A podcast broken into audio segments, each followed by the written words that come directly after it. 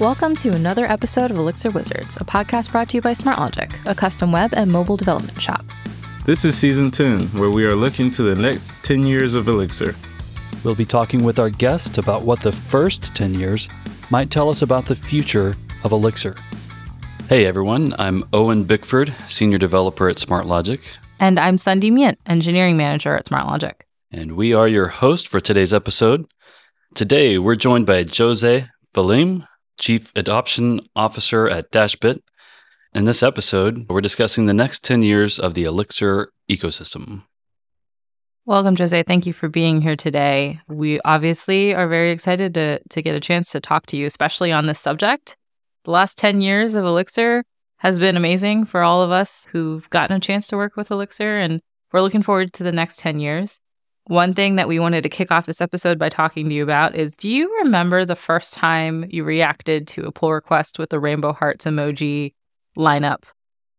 I believe I was not the one who started it, or maybe I was, but I wasn't at the same time. So at Plataformatec, my previous company, we had a close group of contributors, which were me, Carlos Antonio, and Rafael França. And at some point, all three of us, we were Rails core team members and we maintained like uh, important open source projects for that community. And then at, it was very common. And then I believe it was Carlos or maybe Rafael who kind of started it, but we picked up very quickly. And it was common that, you know, people would open up issues and they would say, hey, you know, don't use the issues tracker for questions. Like we have this mailing list thing or asking more information. So I would always use some like common replies and then someone, uh, if I remember correctly, his name was Vasily. It was uh, Nashby underscore on GitHub.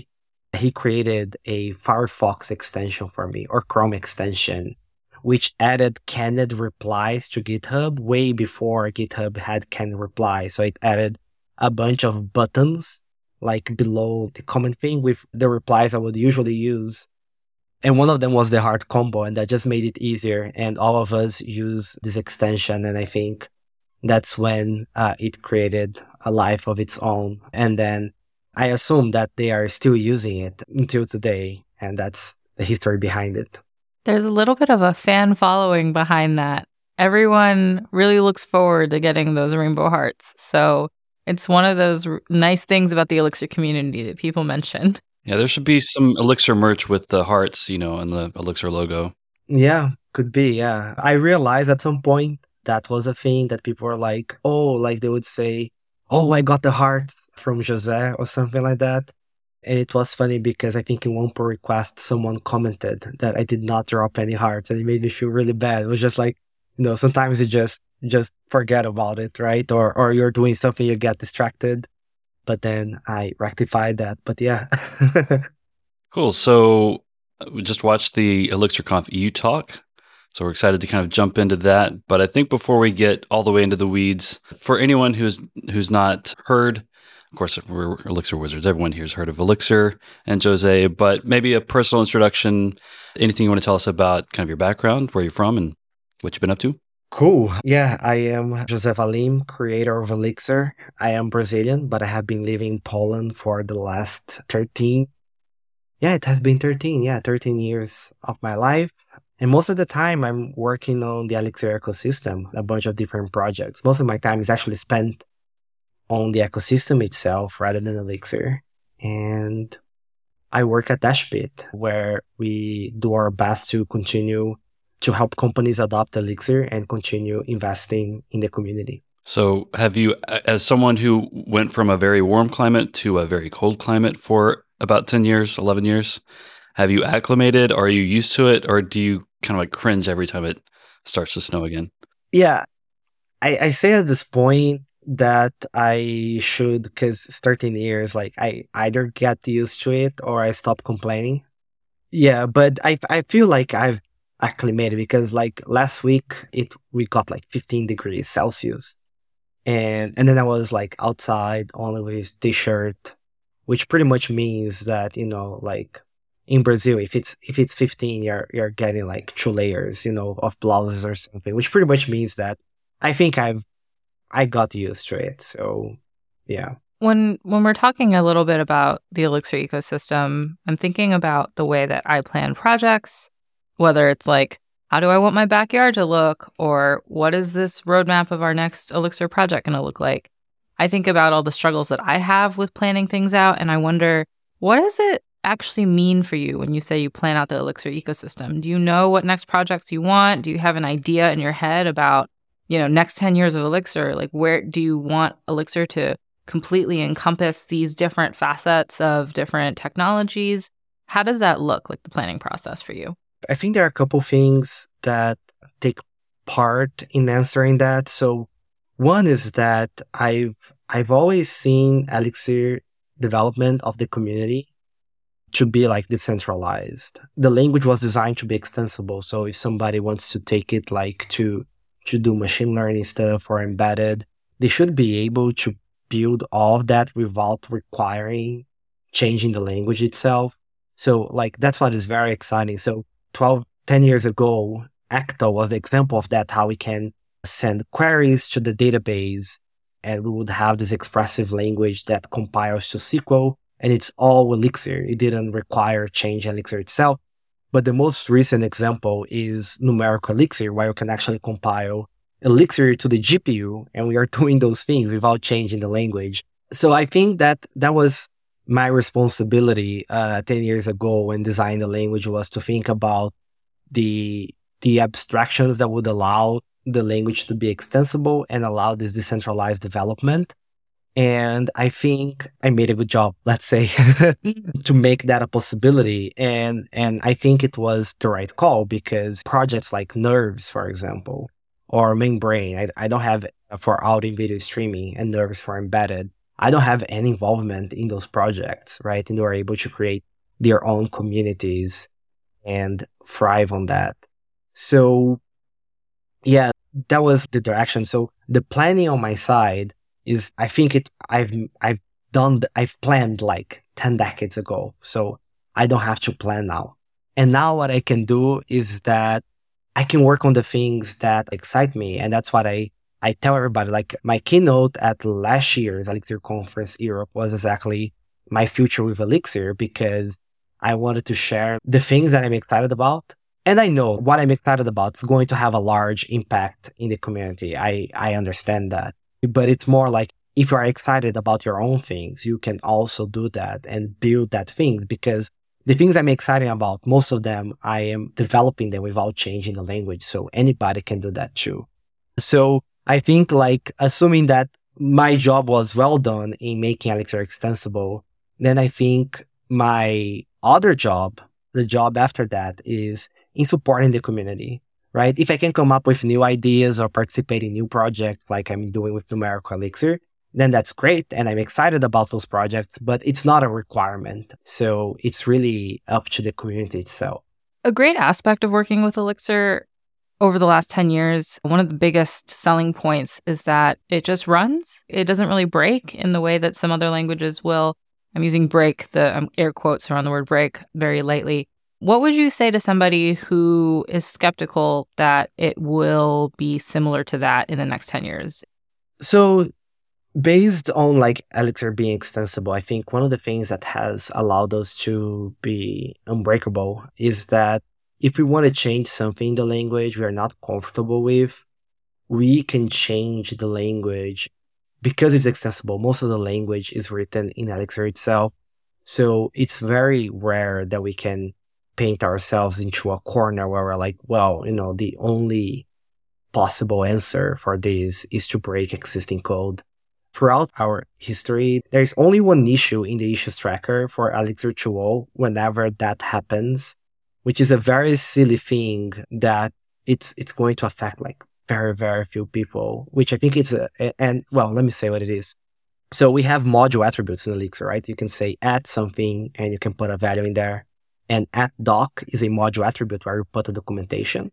And because in elixir everything's an expression it means that at doc has to return something right? And what it returns is i don't remember exactly what it returns but whatever it returns is not enough to access information about documentation. So uh, the proposal is to change the value of that attribute to something else. So it's like it's a very small change, like how many people rely on the value of that doc. And that's the only one. So I think it's a pretty good track record. And whenever but we have a lot of deprecations, right? Like if you go to to our change log where we list all the deprecations that we have done throughout the years, it's a long list, but that's exactly the idea. It's like, you know, if something we feel like, oh, this was a mistake, we can deprecate it, we can uh, improve, can, we can provide new APIs, and we can do all of that without breaking existing code. So sometimes, speaking of deprecations, you might work on an older version of Elixir for a while. Sometimes, you know, upgrades are kind of prioritized lower than feature development. So you might find yourself kind of dealing with a large batch of deprecation warnings. Uh, I'm curious if you have kind of suggestions for folks as they're kind of working through those so that they're not, you know, kicking the can down the road for another year sometimes. Uh, do you recommend like working on deprecations in isolation, like a dedicated PR or something like that? Yeah, that's usually the process that I go through. I update and and then I I, I go through the warnings. And most of the time the warnings they are very small fixes, right? So I think the next version has probably just one and two warnings. And like the warning is very small. We have the log levels. And then Erlang added like five years ago, they added like syslog support and syslog is like emergency, critical, error, notice. So all those, they are nouns. And we had logger warn, which was a verb. So this is a thing that, you know, we have an alternative for that for a while. And you just have to change from logger warning to warn to warning. So it's a, like, though they are typically small changes that you can go and do it with no problems. And usually I I reserve a PR for that separate PR. Or sometimes when it's super small, just do it all together. Yeah. And in the same path, which is has been typically the case with Elixir. So yeah, that logger.warn, that's like my default. So I've been trying to like train myself to say warning with Dialyzer and language server. I get the squigglies, the compiler warnings that like I've, I've used a deprecated function. So that's, that's always helpful to see it in real time as I'm updating my kind of mental process, you know, writing the code. But I think our listeners might kill us if we talked about deprecations for an hour. So going back to ElixirConf and uh, ElixirConf EU and the things you were talking about just a few days ago, looks like your focus has been largely on Livebook and Elixir tooling. Is that fair to say? Yeah, I think so. And machine learning. Yeah. And you mentioned it right at the top of the of the talk. That was the biggest EU conf or Elixir EU conf ever. Do you have uh, any idea how many people were there? I believe it was between 550, 600. That is that's a large conference. yeah, I I just sat there with a shock face. No one could see it, but shock face. Yeah, and and there were also online attendees in addition to that, right? I think like 200 online or 250. Wow. Sweet. What Owen was talking about just now about the squiggly lines and error warnings and stuff reminded me of something that you said at your ElixirConf EU talk about kind of this focus and getting feedback from the IDEs. Can you expand on that idea a little bit more? Yeah, so what has happened, as we are talking about, a lot of the things in the community are done by the community. So we have the community working on Elixir language server and tools that are related to that. And it was very funny because at some point, Marlus Saraiva, who worked on IntelliSense, which was used by the Elixir language server, he worked at Dashbit. So he implemented some of those ideas. And IEX also has a little bit of smartness, not as much as an editor, but you you know, you can hit tab, you can get completion. So there's some smartness in there. And I was the one who, who worked on those things. And then Jonatan at Dashbit, he started working on Livebook and Livebook is going to have like the same features. So we're at a point where three people in the same company, and it's like this is a small company, it's a company like six people. They have all implemented the same feature in different places. So one of the things was that, well, you know, enough, right? It probably makes sense for Elixir to to provide some functionality around this. And the other one is that Marlus would say, like, in order to provide some of the features, he needed to use private APIs And because it's private, like he knew it was private, right? It, it could break between Elixir versions, which means like there is an Elixir version, but the language server would be broken that version and just like it slows everything down. So it made sense to like start to to expose some of the APIs necessary for those projects. And the thing, and I touched on this during the talk, is that the Elixir compiler, right, it only works with like correct code. Like if you write a tuple and you forget to close a tuple, you, it's invalid syntax, right? You forgot to you forgot to close the tuple. You have to fix, and then the compiler is going to compile. But in IDE, it, it's not that. Like you know, if you forget to close a tuple somewhere, like even the syntax is invalid, you want completion to still work, to still happen. So that's one of the challenges. So we started solving some of those problems in Elixir itself and try to provide a more stable foundation that whoever is working on those tools, it's going to be more robust. And when there is a new Elixir version, nothing is going to break because they are relying on, those shared abstractions now. I was very interested when you started talking about that because earlier this year I worked in Flutter as well as Elixir. I've been bouncing between Flutter projects and Elixir projects. And when I work in Flutter, VS Code is incredibly, I, I like to say it likes to yell at me a lot. It doesn't let me run my code. If anything is just out of place, anything is formatted wrong, which is like a little bit in the other direction. But then when I started working back on my Elixir code, I felt like, oh, VS Code, you're so quiet. Why aren't you talking to me anymore? You know, it's just the lack of types or type sensitivity there. But do you envision a world in which the IDs can be a little bit more verbose in that way? I think that's what you were kind of getting at. Yeah, it, in a way, like I am still a bit removed from that. So I'm working on the foundations that others build on top. So yeah, my goal is that we'll continue improving this foundation and that's going to improve the IDE experiences. But I am still like a bit far removed from there to to say for sure that this is going to happen or this is not going to happen. The other thing is that, yeah, types, they are a, you know, you're going to get a lot more screaming at you. Let's say that when you have types. And, and that's actually like this, I think this feeling where like, hey, you know, like this thing is yelling at me all the time and it's annoying. But then when it stops yelling, you're like, hey, can, maybe you could yell a little bit more I think this is something that people are actively researching on. Like there are people working on uh, because a type language they they have if it's like fully statically typed, like they need the types to match, otherwise they just cannot compile.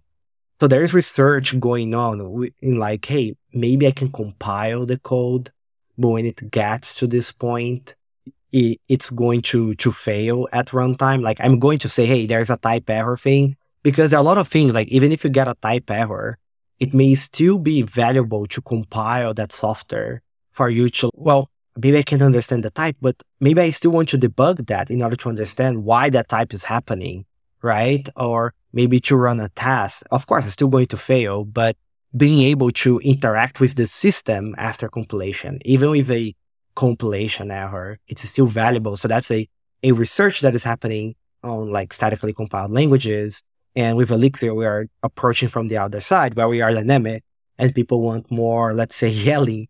Maybe they want more types and how the types can help them get this feedback early on. That's very interesting. We want to find a middle ground somewhere, and there's research on both sides to make that happen. That's exactly what happened to me going from Elixir into Flutter for the first time in a while where I really just wanted, I knew the data was wrong. I knew it wasn't going to give me exactly what I needed, but I, I wanted to interact with it to see how I could get it to the place where it was something I needed. And I'm a visual person. So looking at it without the code running was pretty difficult for me. But then we got there eventually, you know, once I, I got into that, that type mentality. And that's an interesting kind of problem set to have to go back and forth between those and have your brain shift like that a little bit. Right. And speaking of types, listeners, stay tuned. The season is about the future of Elixir, and we have an episode coming up uh, in just a few weeks that will be diving into more depth on types and the future of types in Elixir, uh, including today's guest, Jose. So, yeah, I can't wait to get more into the weeds on that. Thinking about type, like, so typing su- suggestions, like while you're typing your keys on your keyboard. I've noticed some improvements over the past few weeks with Elixir Language Server. So I think this is new. When I was typing in a struct, like I had a struct in one module, and then I was typing, opened up the struct in another module, and I started to see the keys, like as a suggestion in the dropdown in the VS Code UI.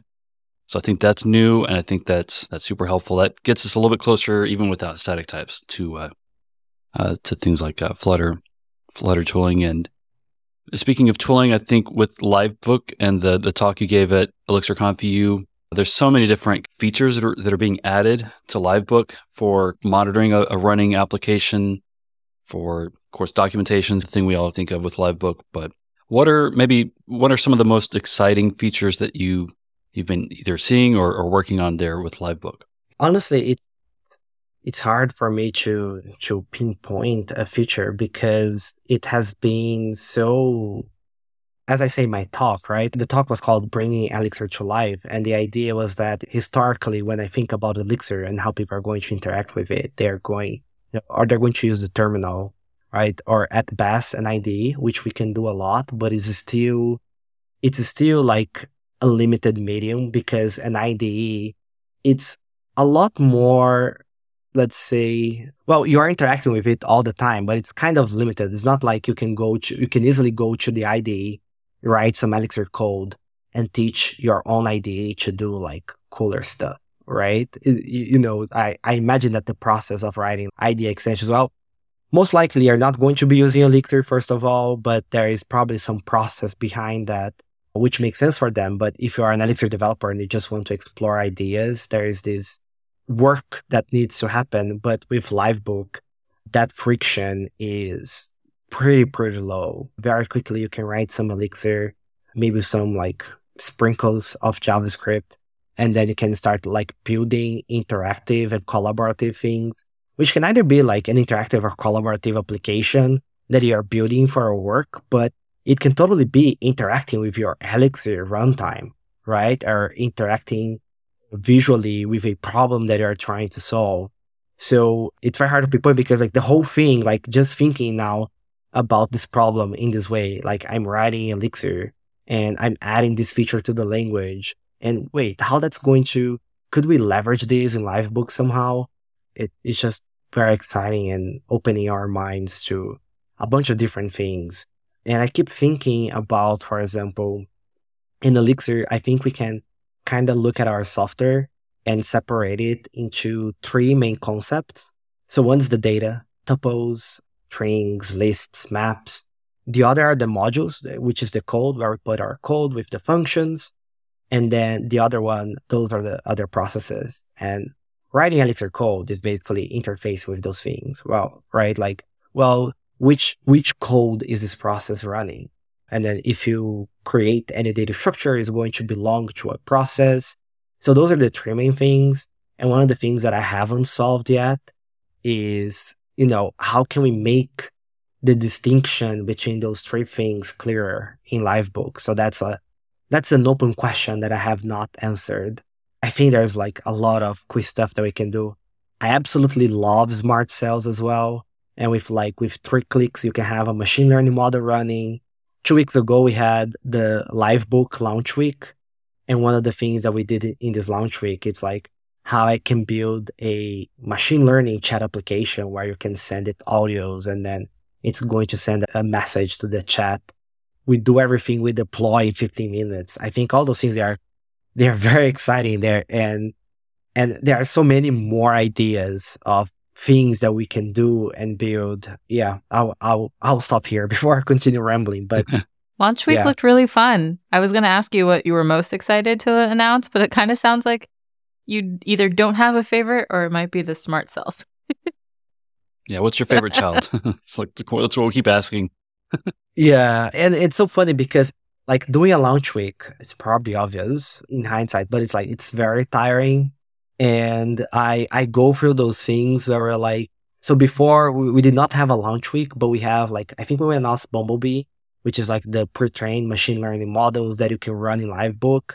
Because that touched so many projects, like it touched the Nx, there was Bumblebee, there was Livebook. releasing that thing was like exhausting.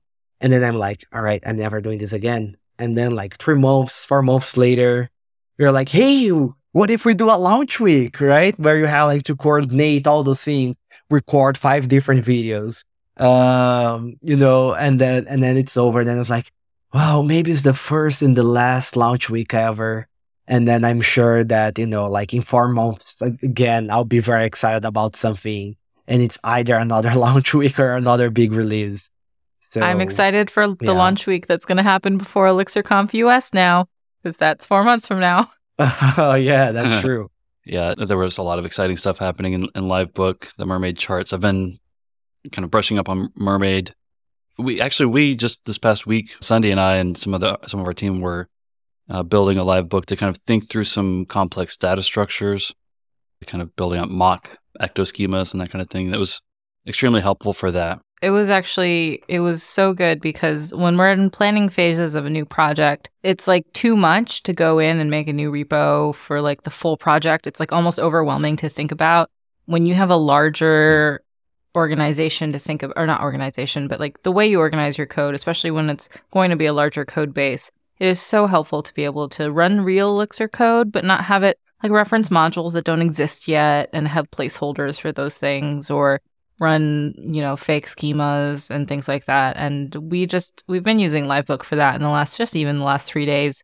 And it's been a game changer for us. It's just, especially like I said, I'm a visual person. So that was super helpful. And I'm yeah. so excited for that drag and drop stuff that you were demoing It at ElixirConf EU. Drag and drops. Yeah. That's what I was getting to is like that feature in particular, like stuck out to me as like, oh, you can just change your data pipeline by dragging and dropping some things in Livebook and kind of see how the results changed. That was really cool. Yeah, and, and it's funny because uh, I think the DBG feature is like a perfect example of the chicken and the egg issue. If you ask like who came first, Livebook or DBG or something like that. And the reason why DBG exists, like the first proposal for DBG, I think was like two years ago before it was implemented. Because the original proposal was because if you use DBG outside of Livebook, it's like a nice inspect where it inspects the expression and shows a couple things and and then I was like, this is cool, and I can see how this is handy, but it doesn't feel like it is enough to justify the addition to the language. And then we started working on Livebook. I saw there was there is a paper called Unravel. I'm not going to remember the whole title of the paper, but it was like if you're working on imagine that you so in Python we have this thing called data frames, which is basically a table, and then you can do operations on this table. You can filter, order, do this kind of thing. So you may have like several operations in a row as if it was an Elixir pipeline. And this Unravel paper was like, well, we wanted to see each step of this pipeline when we are debugging code, right? So, um, so, and then the, the paper introduces this, this widget because it's running on a Jupyter notebook, which is for the Python community. And then they do it for the R community as well. So they introduce this idea with a pipeline and then I'm looking at that and the, the wires start to cross. So I'm like, wait, we were thinking about DBG, but this feature where, because if you go to, to your electrical today, if you have a pipeline, if you put DBG as the last step of the pipeline, it's going to print the intermediate value of each thing on the pipeline. Right. So, so I was like, wait, we can actually bring this feature to, to Elixir DBG. And what we can also make is that if we add this to Elixir DBG, we can make it so the backend is pluggable. So when you're running DBG inside Livebook, you get a visual representation of the pipeline where you can modify, move things around. So, so it was really funny because it was exactly, I, I, I mean, like going back to the talk, bringing Elixir to life, that was exactly it. Now you are getting ideas that come from a visual medium and I can bring them back to the way that we usually work, which is like, hey, I want to debug something. One of the things that I may want to do is to use like print based debugging, right? And now we can enrich that experience, even if it's in a poor medium, right? But we can also provide features for the rich medium too. Was the clickable supervision or supervision tree, is that new as well? I know I'd been able to render a supervision tree in Livebook for a while, but the clickable feature, is that new? Or is that something I just completely missed? I think that's I think that's like three or four months old, so relatively new. As long as you have Kino we are going to automatically detect a supervisor, for example. That's cool. So uh, you've talked about there's kind of a roller coaster, right? Of like excitement and kind of like recovery over time. I think for you especially, but I think for any of us as engineers, we go through phases of you know having more or less energy and recovering and ramping up for the next for the next thing. So I'm kind of curious at a higher level, like what keeps you motivated to come back and keep building on new features and growing the ecosystem here for Elixir? I think for me, a lot of it, it's just personal motivation, like finding the issues or the problems exciting to work on or hard problems to solve. I like working in Livebook because for me, it's, it, as you're saying, it's like thinking about how Elixir works in Livebook, it's a completely new area for me. And I feel like being, I like being challenged in that way and try to think about those things and, and read and research and find what other people are doing. So generally that's, that's the thing. That's why I say like, for example, I love doing like performance work, for example. I always find it very fun because for me it's a challenge, right? You have a code, somebody says, Hey, this is slow right? And then it's like, yes, challenge accepted. I'll try to make it faster. So a lot of it is is just like you know uh, personal challenges for me. It's it's the a lot of the motivations in there. And do you ever sleep, or do you work twenty four hours a day?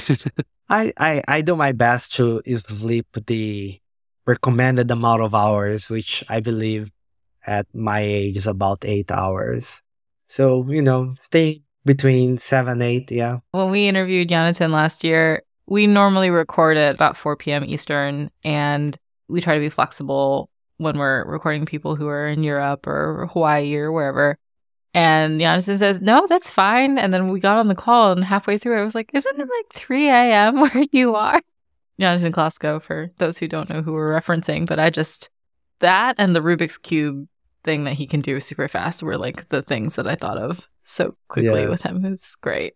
Between that and and this conversation, I mean, we're talking about Livebook more than I think I ever have in my last year or two of experience. Is there a way that you hope the community uses Livebook now that you've invested all this time and these features into it? How do you see the community using Livebook in the next 10 years? Honestly, I don't know. So when I think about it for me, I think a lot about like the learning experience. I hope it's going to to be a way to welcome new developers into the language and, and the ecosystem because of everything that we do there, like, you know, having the desktop installer. So, you know, you don't have to go, you don't have to figure out all these steps. You can have Elixir running quickly. We've recently added the deploy feature, which I think it's going to be nice to, so you can deploy a notebook as an application and I think, I think that's a nice way to give people victories they can have along the way. So now they can say, Hey, I deployed this application. And when they do that, when they deploy the application, they can share it with somebody, right? And then they can show somebody this thing that they built. And that's the general thought. But of course, like it's not only for learning, right? Because I think a lot of the DBG pipeline, like inspecting supervision trees, those are all like very handful features for exp- experienced developers as well. And I also see like the deploying of applications being very useful for experienced teams as well. Like, hey, you know, you need to do something quickly that runs an Elixir script that needs to ping this, do that, right? You could try to create a whole like admin interface for that. You could try to do X, Y, and Z, but with with Livebook, you can write the notebook, you can get rid of the scripts and so on. Just write the notebook, deploy that as an application, and we are working on ways so that can run inside your infrastructure. And now you have a deployed app as a notebook. So yeah, so I, I think a lot of the times we think about really thinking about the learning experience first, which goes along the developer experience. And then we're trying to find ways of building even more on, on top of those building blocks. This is music to my ears. I think, you know, each of us here is a fairly senior level developer. Jose you've probably got several years on both me and Sundi. but I think uh, for this episode in particular, I imagine it will be shared with a lot of kind of newcomers to Elixir who are trying to like get their bearings. And, you know, thinking of people who maybe Elixir is their first language. You know, anytime you're starting to kind of scratch your itch of the coding stuff. There's so many different things you have to learn. Like you have to learn about the terminal if you're not acclimated to that. You've got to install an editor. You got to do all these things before you can even start really learning and playing with the language. So I think it's amazing that we have a tool here with Livebook that, like you said, you install this, you know, binary. You like you install it in Mac OS, Windows, or, or whatever, and it's just there. You don't have to like even open the terminal to get to it, and then you can just start writing Elixir code right away and seeing some results and and seeing it all in one place. You don't have to switch between your editor and a browser or all this other stuff. So it's it's really cool that we have a tool that is really equally beneficial to senior engineers who are like watching a running application and writing interactive docs, but also for newcomers who don't have anything else installed on their on their computer. They can just install this thing and start writing Elixir code. It's really cool. Yeah, and, and I think going back to smart cells, that's why I think they are like a game changer because with a smart cell, you can achieve a task, but all that a smart cell can do is to tell your notebook to run some code. And you can always access, you can always see the code that is being executed by the smart cell. So when you tell Livebook, run a machine learning model for me, you can get that code, you can see it, you can ask to, you can say, hey, I want this smart cell to become a regular code cell, and then you can change it in any way you want.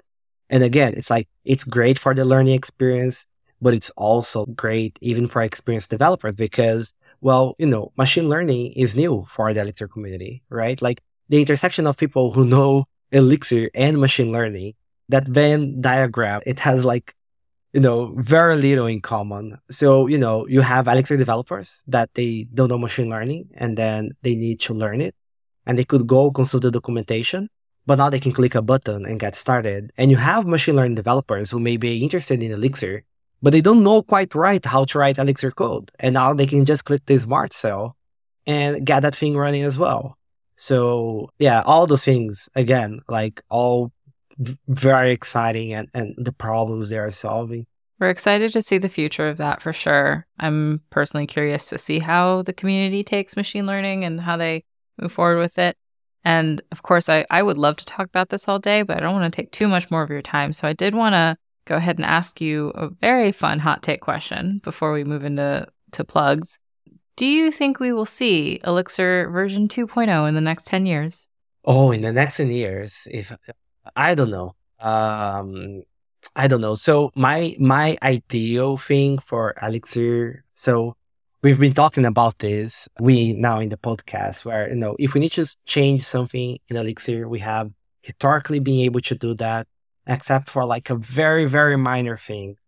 So in my mind, Elixir 2.0 is like get everything that has been deprecated and we removed it which means that if you're running, let's say that Elixir 1.30, which is the version before 2.0, if you're running Elixir 1.30 and you run it without deprecation warnings, then it means that you can upgrade to Elixir 2.0 and nothing is going to break. That's how, in my mind, that's where I would I would want to be.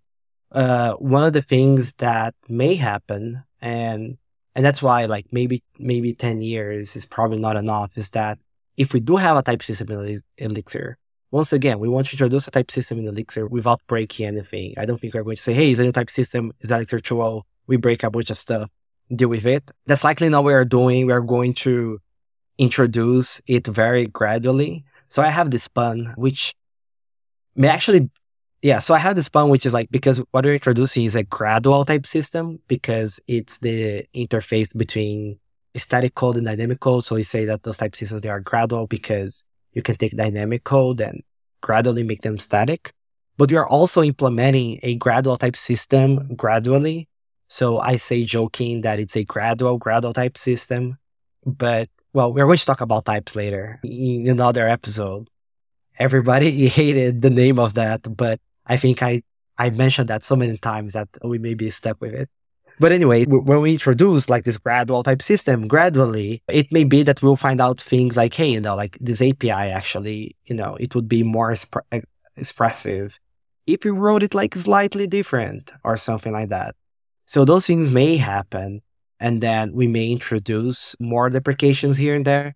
But again, the goal is always to ideally we we if we have to deprecate something, we will continue deprecating things And when it's when it's true, it's just a matter. Oh, we have so much legacy now in the Elixir code base. I don't know, ten percent, uh, fifteen percent Elixir code base deprecations that it makes sense to to do a clean break. But it may be that we'll just say like, hey, you know, it's fine. Um, we we don't have to do the clean break. Yeah, we have those deprecations code, but this deprecated code, but you know, compared to everything that Elixir has, it's 10%. What is 10%? It's nothing, right? Yeah, it's like 50 kilobytes in disk or whatever, right? It doesn't matter. That's too small to matter to justify pushing change to users. So yeah, I think we are more on, on the side of, if I had to guess right now, it would be, it would be a no. It feels like 10 years is early, but maybe not. Yeah, but more like a no, yes. I didn't actually know that we would get a yes or no answer. So woohoo! Thank you. Yeah. So before we wrap up here, just real quick side tangent. When you were demonstrating Livebook and doing the live transcription or close to real time transcription, you uh, used Hello Darkness, My Old Friend. I'm curious. I just pulled up the lyrics for that song. Is your preferred version the Disturbed Sound of Silence or the Simon and Garfunkel version? I think I would go with the Simon one. They're both really good, but uh, yeah, for some reason, I think the classical one. Yeah. It's funny. Google Google says "The Sound of Silence," a song by Disturbed, which I think is hilarious. But it just like that little mention caught me off guard. One may even say it's a bit disturbing. It's it's disturbing how Google got that so wrong. Cool. So, you know, yes, we'll be hearing from you again later this season about types with some of the folks who've been working on the type systems. For today's episode, do you have any final plugs or like if people want to get involved with Elixir or any of the many Elixir ecosystem packages that that you have kicking around the Hex ecosystem? Do you have any recommendations for folks? No recommendations in particular, I think. Usually the well, the community is very welcoming. So if you want to contribute, you have ideas, whatever project is, I'm sure you can reach out to the maintainers or reach out in the Elixir forum and get something started. So if you have any ideas, then 100% go ahead and be in touch. Right. I'll say this. Sometimes you open a PR on a project that you don't even think, oh, this isn't Jose's project. And then you get a little Jose comment or some uh, rainbow emojis. It's always a nice little surprise. So thank you, Jose, for joining us today. It's been so much fun, and we will talk to you later on the season. Yeah, see you later. Thanks for having me. Bye. Elixir Wizards is a production of SmartLogic. You can find us online at smartlogic.io, and we're at smartlogic on Twitter. Don't forget to like, subscribe, and leave a review. This episode was produced and edited by Paloma Pechenik for SmartLogic. We'll see you next week for more on the next 10 years of Elixir.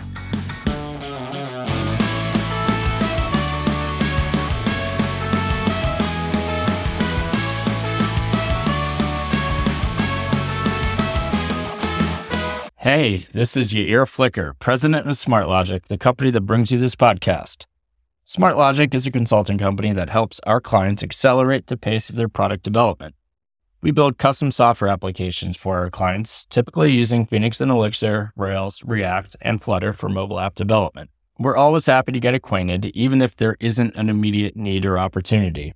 And of course, referrals are always greatly appreciated. Please email contact at smartlogic.io to chat. Thanks and have a great day.